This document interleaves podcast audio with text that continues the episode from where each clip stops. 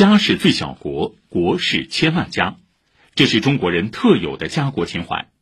今天起，本台早新闻推出系列报道《我的名字里有个国》，走进上海各条战线名字里有个国的奋斗者，听他们讲述自己的奋斗与成长。豫园城隍庙所在的老城乡被称为上海城市之根、海派文化之源，但时间长河也给这片区域烙下了深深的印记。这里曾是全市二级旧里以下最集中的地方。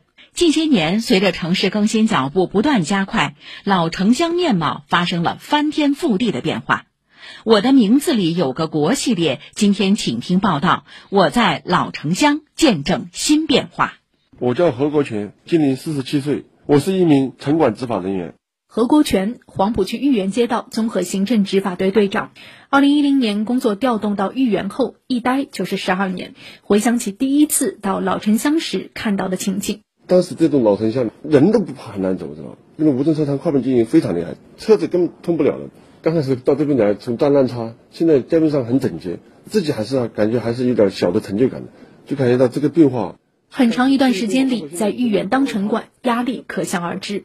辖区内著名的旅游景点城隍庙，节假日最高客流三十万人次；十二个小商品市场，几万名摊主来自全国各地；还有成片的二级以下旧里，占到辖区面积的百分之八十。这里许多条小马路都曾经从早到晚被各种各样的摊位占据。那些年，小贩们五点来设摊，城管四点半到岗；小贩们摆夜摊，游击战就熬到半夜。我们现在我们小马路我们是最多的，七十四条小马路很多了，是吧？早上晚上是我知道都要都，那我现在呢已经养成这种习惯了。辖区里的所有的情况我自己掌握了，我现在也踏实。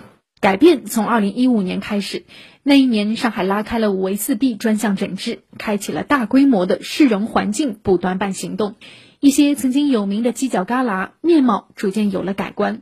再到近些年旧区改造加快推进，老城乡居民终于等来了居住环境的彻底改善。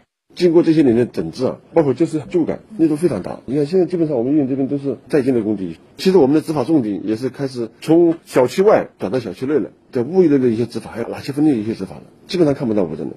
环境在变好，城管执法的重心也有了改变。尤其这两年疫情，日常巡逻中还要监督沿街商铺的防疫工作。我很感恩我们的团队，我们的队员，他们很很辛苦。你看国庆我们都全员上班的。我们不是单纯的去执法我们这块，其他的包括地铁的大客流，我们要帮他一起派人去帮他疏导。说我们这里没有节假日，没有这个概念，双休日也没有的。见证老城乡从脏乱差到眼下的大工地，何国权特别有感触。